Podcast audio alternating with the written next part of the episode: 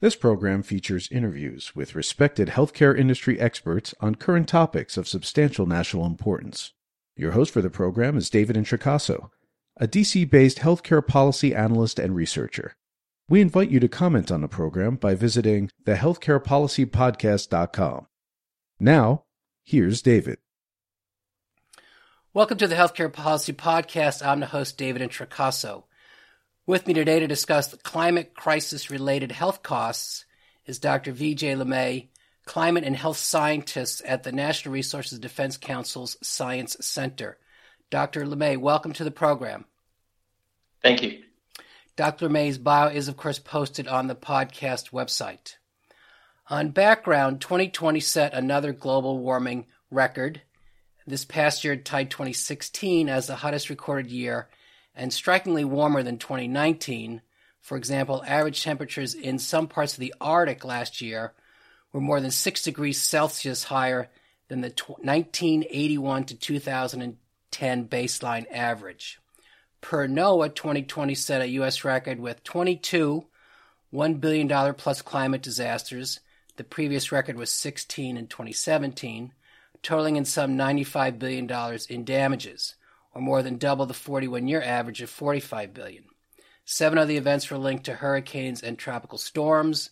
Concerning wildfires, California suffered over 10 million acres burned, or more than double the previous record set in 2018 at 4 million acres.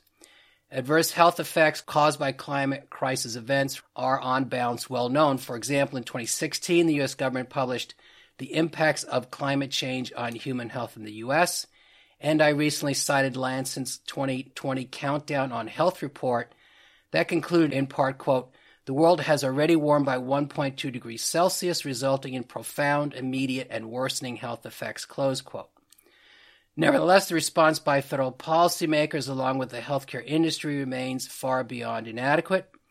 The best the recent Congress, or recently concluded Congress, could do was produce a 550 page climate crisis report that drew no connection between the climate crisis and related effects imposed on Medicare and Medicaid beneficiaries, due likely in part to the fact that neither MedPAC or MACPAC, independent congressional commissions given broad authority to address issues affecting these programs, has never addressed, much less mentioned, the climate crisis.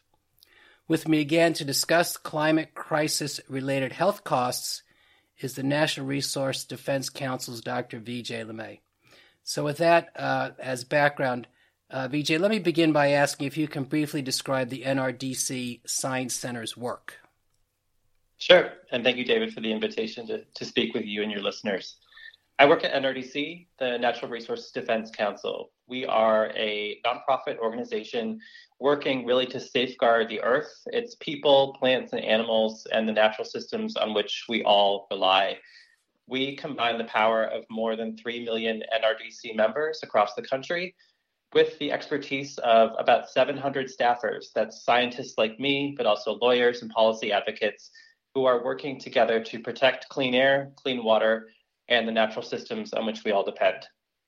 Um, so I work in the Science Center at NRDC, and science really is the foundation of our work to protect people and the environment we work to understand environmental and human health problems, working in interdisciplinary spaces. And some of the work that we'll talk about today in terms of connecting the dots between climate change and health is really the focus of my work. And I just have to say, you know, in this period of unprecedented attacks on the scientific enterprise, it's more important than ever that we recognize the value that science brings to society in helping us to confront and respond to some of these really urgent threats. Thank you. I appreciate that last point. Uh, as we're uh, well aware, let, let, me go to you. Recently published uh, an article uh, to your credit in Health Affairs uh, last month. Last month, the December issue was a theme issue on the climate crisis. I should say, uh, Health Affairs, published since 1983, had never previously addressed, or excuse me, 1981, had never previously addressed this subject. Uh, so, again, uh, congratulations. Your article with your colleagues was titled Estimating the Costs of Inaction and the Economic Benefits of Addressing the Health Harms of Climate Change. Um, but I want to ask you specifically about that because you wrote uh, in this essay, quote unquote, there is currently a knowledge gap that must be addressed for a more complete understanding of climate change related exposure response relationship. So, can you explain to me what this knowledge gap is? Sure. You know, in your setup remarks, you mentioned the huge toll that climate and weather disasters inflicted on the United States last year, about $95 billion by the federal government's fresh estimate. And while that's a staggering number, as a health scientist, I'm an epidemiologist, I look at that figure and I wonder what's not included. And the truth is that when our federal government is tracking the damages of climate change in reports like the billion dollar disaster list, it's actually not accounting for tremendous, profound, and sometimes irreversible damage to human health. So there is a huge missing component when we think about the continuing and mounting costs of inaction on the climate crisis. Two years ago, in 2018, the federal government published its fourth national climate assessment, and it made some waves because it drew attention to about, you know, many billions of dollars in, in climate related damages inflicted on people across this country. And finally, people at the federal, state, and local level are, are waking up to the tremendous financial implications and dangers of the climate crisis.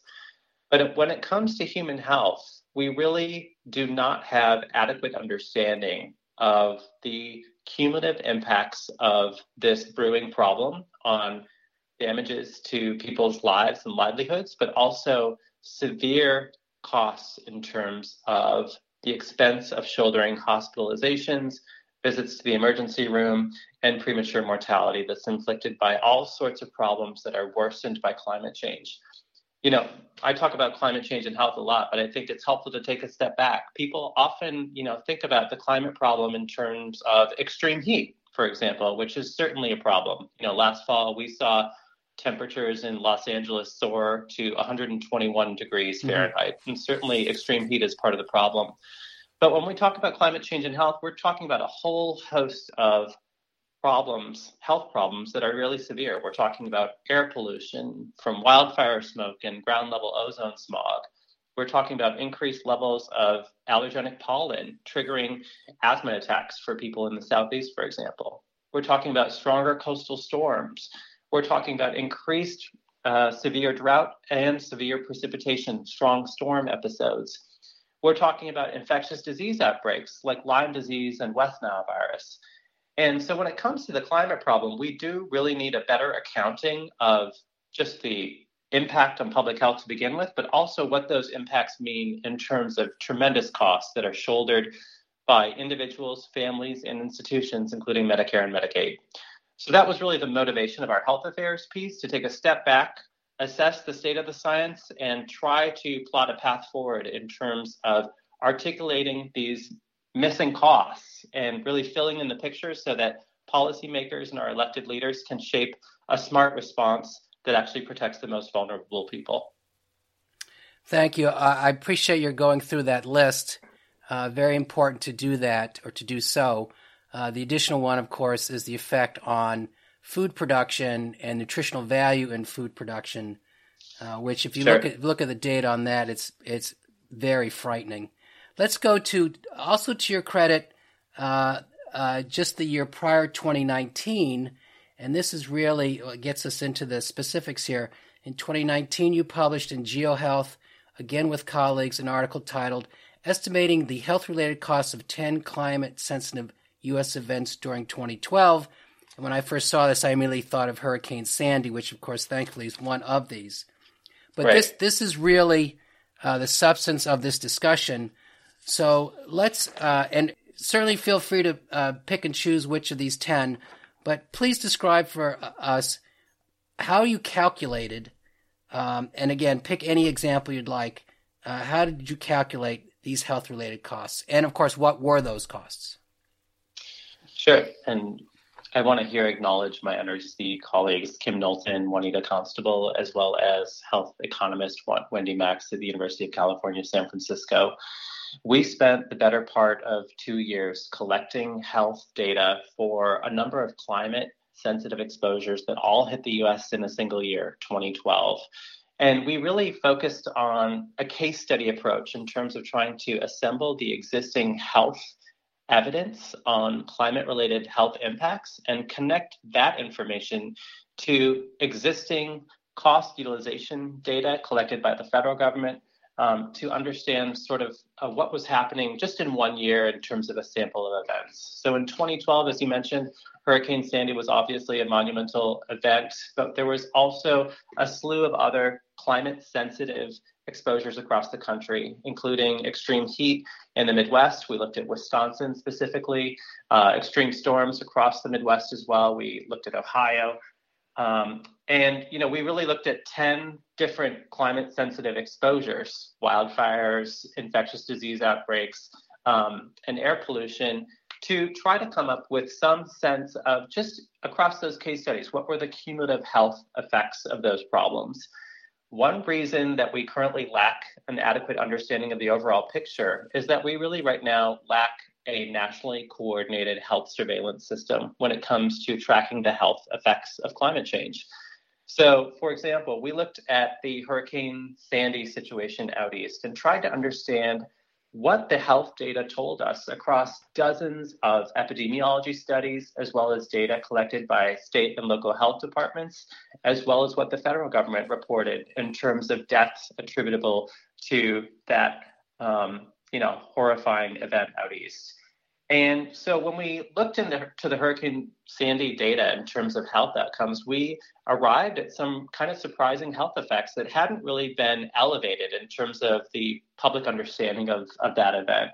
So we're talking about, you know, premature mortality and flooding related injuries from the storm, but we're also talking about things like mental health problems, you know, um, people coping with uh, the severe after effects of surviving a disaster, um, people suffering from pregnancy complications or complications to their dialysis care, um, all sorts of problems afflicted inflicted by that storm event. So when we looked at the overall total of what we could gather just out in the publicly available sort of data universe for Hurricane Sandy, we arrived at some pretty stark estimates. Um, we're talking about 273 deaths across the East Coast, but also more than 6,000 hospital admissions and about 5,000 trips to the emergency room triggered by that storm. And we acknowledge that those are still likely pretty conservative estimates, just given where the data is at.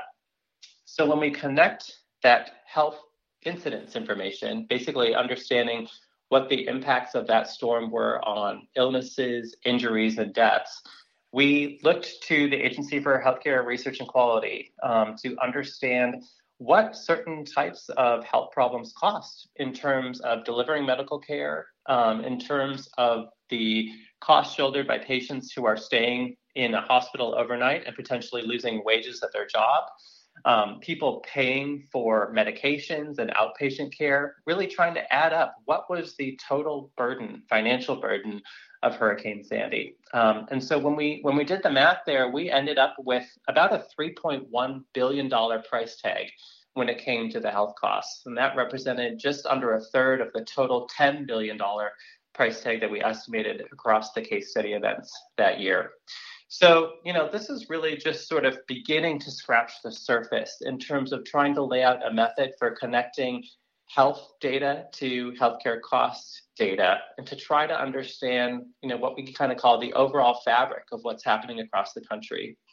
Because we really right now lack a national system that, you know, maybe CDC someday could manage to help us track climate sensitive health effects. So we're really just scratching the surface here, but what we found so far is pretty worrying in terms of the cumulative burden. Um, one point I want to make in terms of just studying this problem is that a lot of attention is played to um, premature deaths associated with a storm event, for example. It's a lot harder to track um, morbidity impacts, illnesses, uh, mental health problems that are triggered by these events. And that's really an understudied area when it comes to climate change and health. When we looked at those illness costs and who was expected to pay them, we found that Medicare and Medicaid patients, so our most vulnerable neighbors, shouldered a hugely disproportionate burden of those costs. And that unfortunately really aligns with our scientific understanding in terms of the groups most vulnerable to the health consequences of the climate crisis.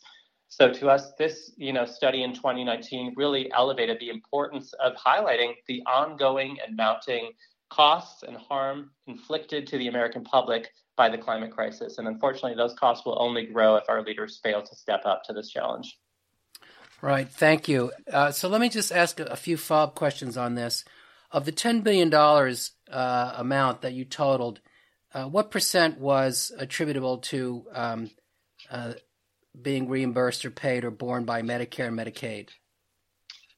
Yeah, um, I'm just pulling up pulling up the table here. One second, David. Sorry. So Medicare and Medicaid, we ended up. So you know, when when we think about that 10 billion dollar price tag, we ended up with about 8.4 billion dollars associated with the more than 900 deaths caused by climate sensitive outcomes. And here we employed the federal uh, metric, the value of a statistical life, um, to you know attach that 8.4 billion dollar price tag um, to to those premature deaths.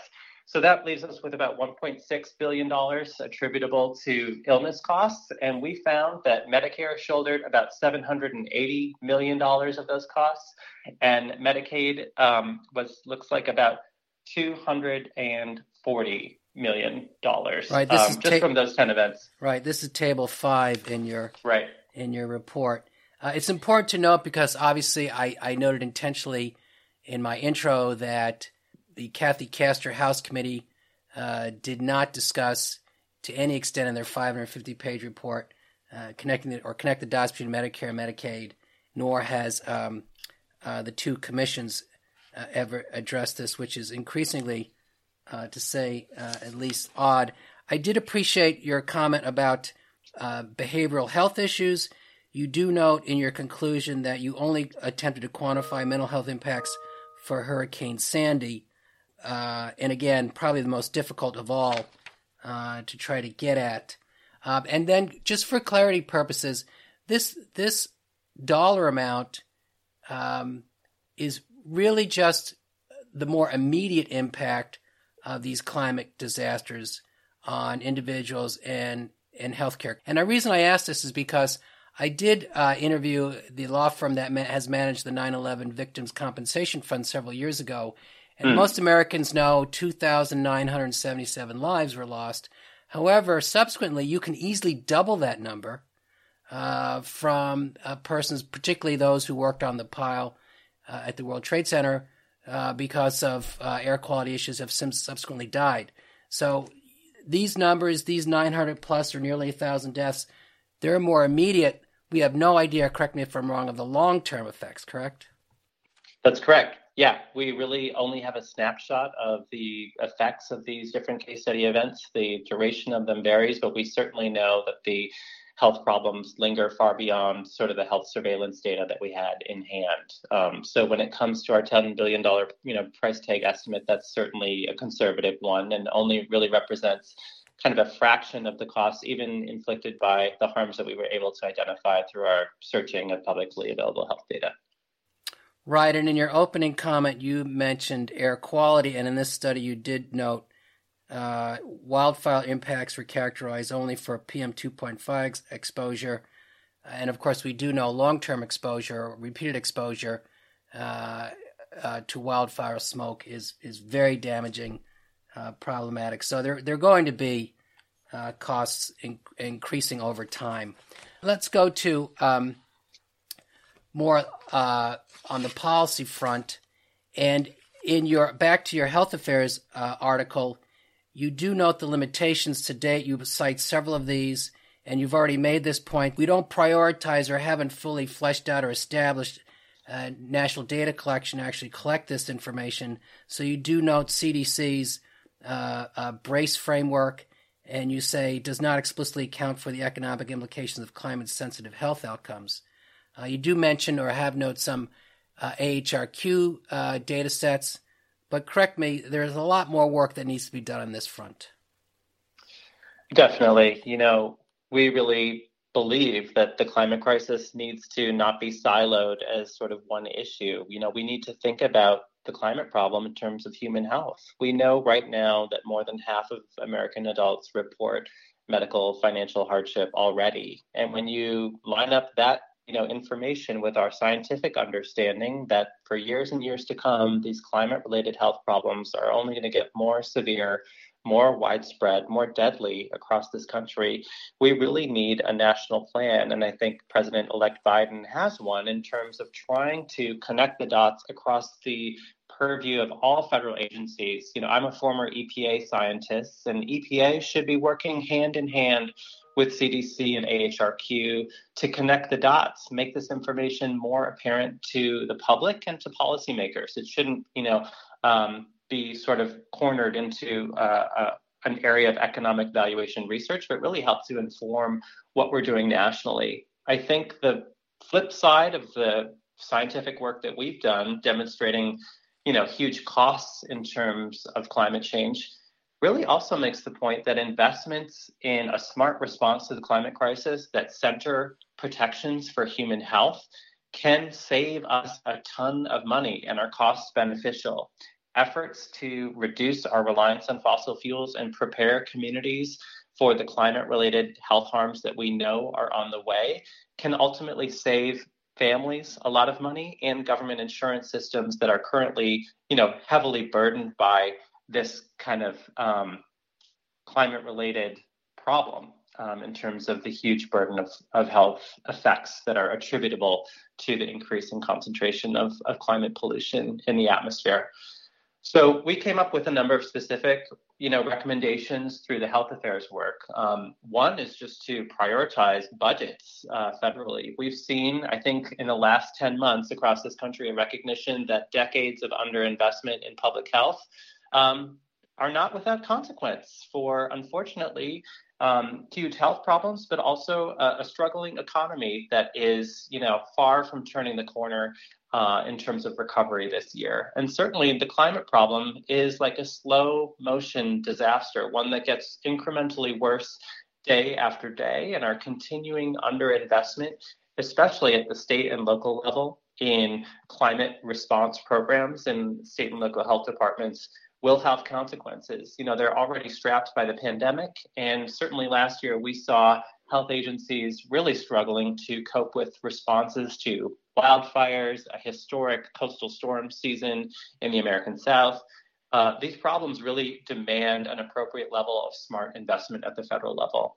Um, we also really do need to better understand. I, I hate to say more research is needed, but because we really haven't studied these costs comprehensively across the country, you know, until recently, we really didn't have a great sense of how important this problem was to Medicare and Medicaid specifically. Um, our team really thinks that, you know, this information hopefully will help our elected leaders include health problems in the social cost of carbon in a more effective way. Right now, we're really not accounting for human damage when we think about federal policies designed to, you know, eventually move our way of life away from fossil fuels. So there's all sorts of things to be, be done, but really um, we see centering human health in the climate response as a way to make the case to policymakers and, and an increasingly uh, aware public that this, this problem is real and dangerous and getting worse.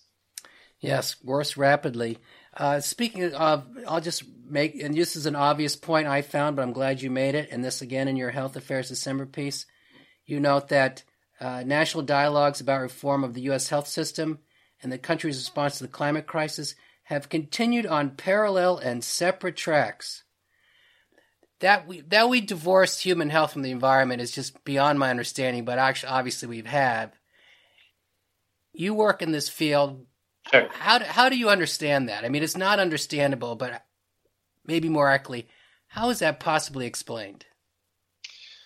You know, I think there's a pattern here I've, I've observed in terms of when we talk about climate policy in our national dialogue, there is, um, you know, even in the presidential debates last fall, we saw really a, a desire to focus on what we might have to give up um, or what the costs are of changing our way of life. And it is a big change that we need to make. But the flip side is that the costs of doing nothing are far, far greater. And unfortunately, due to a number of factors, it's really been hard to effectively, you know, point to concrete evidence in terms of what the actual expense of not acting, of doing nothing, of denying, of delaying, um, what that expense is for for society. Um, I think, unfortunately, COVID nineteen has driven the point home for some of us that you know our denial uh, denialist leaders, sign people, you know, at the federal and state and local level who deny the basic, you know, uh, science that they otherwise rely on in many other parts of their life mm-hmm. um, when it comes to the pandemic. I think that's, you know, sort of a parallel in, in terms of the, the climate situation. So I do think um, we haven't been helped by the national research um, funders. We have seen that human health is a tiny fraction of all the climate research happening globally. Lancet estimated it at about 1% of all climate research in 2019, 2017, excuse me, was focused on human health. So there has really been an effort, you know, in, in many ways to deny the existence of climate change and not even go down the path of what it means for human health. Um, but I think increasingly and unfortunately, the dangers of this problem are becoming undeniable, you know, even to folks who have long questioned the established science of, of climate change. So I'm hopeful that this new year and a new administration will bring a renewed focus and centering of human health when it comes to our national response. Right, correct. So we've obviously turned a blind eye, and uh, it's becoming increasingly impossible uh, to to do that uh, relative to what we're observing. And and just on the cost, I will say, you know, the argument that we're giving up something and not gaining is is quickly refuted when there are massive numbers now of studies about uh, the effect um, globally GDP will take a negative right. effect uh, before the end of this uh, century, and then of course we know, we do know kilowatt hour pricing, uh, uh, renewables versus uh, fossil uh, fuels are such that, from just a, a, market or investment perspective, it's altogether sensible to move towards more uh, reduced footprint and go green. Um, I, I, since we have a, a, minute, I do want to ask, and we didn't, uh, I didn't forward this question or note this in advance, but I'm sure you're well aware the Juliana case is mm-hmm. is, is out there. I, I know your organization has been involved. Uh, do you have any? Did you participate at all in, in contributing to uh, that issue? And I'll ask you where where's the NRDC on this, and where do you think this goes? You you do know the Ninth Circuit a year or so, uh, a year ago rather, uh, ruled in favor of of the federal government. Of course, uh, the plaintiffs are appealing, but I am interested in where NRDC is on this. Yeah, you know, um, I, I wasn't involved in in in the case, but I, I have been tracking it. Um, unfortunately, I, I am just the the science person, said I have to consult with our our legal team on what the, the latest thinking is on that. But I will say that in the same health affairs uh, special issue, I, I led another paper about the impact of climate change on children and children's health and mm-hmm. the need to better articulate that problem in our educational systems. Um, I think that the youth movement really gets it when it comes to talking about this problem, not in terms of some, you know, esoteric energy technology challenge, but in terms of a threat to their very way of life when it comes to um, what the science tells us. So unfortunately, that's probably an unsatisfying answer. I can probably follow up, but that's where no, that's where I can speak to at this moment. That's fine. And per your per your answer, of course, we do know that uh, that their carbon budget compared to ours is is going to be substantially uh, compromised or have to be substantially less. Sure. Let me let me conclude by asking where are you going now with your research effort, and of course, my parochial interest is in as it relates to these federal social insurance programs, because of course uh, we well know the Medicare program, um, in part because the number of of workers paying into the program per beneficiaries, that ratio's this this uh, decade's re- being reduced from three to one to two point five to one, uh, and for other reasons as well. Um, the Medicare Hospital Trust Fund is projected to go bankrupt as soon as January of 24, and we're seeing the obviously these additional costs imposed or utilization imposed on these programs uh, from the climate crisis. Uh, but just again, generally, your research going forward. Yeah, you know, I think we are increasingly interested in trying to connect the dots on a wider scale, talk about what the the national impacts are of this problem more comprehensively and look further into the future in terms of what could be coming our way. Um, we're also interested in making the case that the federal government needs to be better planning for climate impacts and keep the lights on at the VA, for example, keep uh, our health systems running through some pretty challenging um, things that are headed our way when we come to um, climate related events. You know, Hurricane Sandy was a vivid example of the challenges of just keeping the lights on, right, during these mm-hmm. events. Um, so, you know, there, there are ideas out there that we are trying to, um, you know, put some meat on, you know, things like grants from Center for Medicaid and Medicaid Services that could, you know, condition federal funding on climate adaptation or mitigation requirements. Um, an early step is for the agencies federally themselves to all have climate adaptation plans um, to make sure that they can keep delivering services, not just throw money out into the void without an adequate, you know, follow-up plan for utilizing those resources. So um, we're encouraged by the early signals from the incoming administration, and we're going to do everything we can to prioritize health when it comes to protecting the American public from this this really extraordinary problem. Right, existential threat, as it's oftentimes said. So, relative to yep. your adaptation, you hear uh, much discussed in the healthcare industry community about mitigation and resilience. Uh, right. And there has been discussion, or has been in the at the federal level on those, but really nothing proactively, uh, unfortunately. Although we'll see uh, beginning next Wednesday. So with that, um, I appreciate um, uh, this overview, uh, Vijay, of of your work. Uh, congratulations again on the December publication. Um, and maybe down the road we can have a uh, after this current administration uh, or the, rather the the incoming administration uh, makes some headway we can revisit this and see what progress we're making. And hopefully it's substantive. So thank you again vijay thank you david. Appreciate it. You have just heard another edition of the healthcare policy podcast hosted by david introcaso to comment on this program or others to see information about upcoming interviews to suggest a program topic or to hear an archive program, please visit our website, thehealthcarepolicypodcast.com. Thank you for listening, and please listen again soon.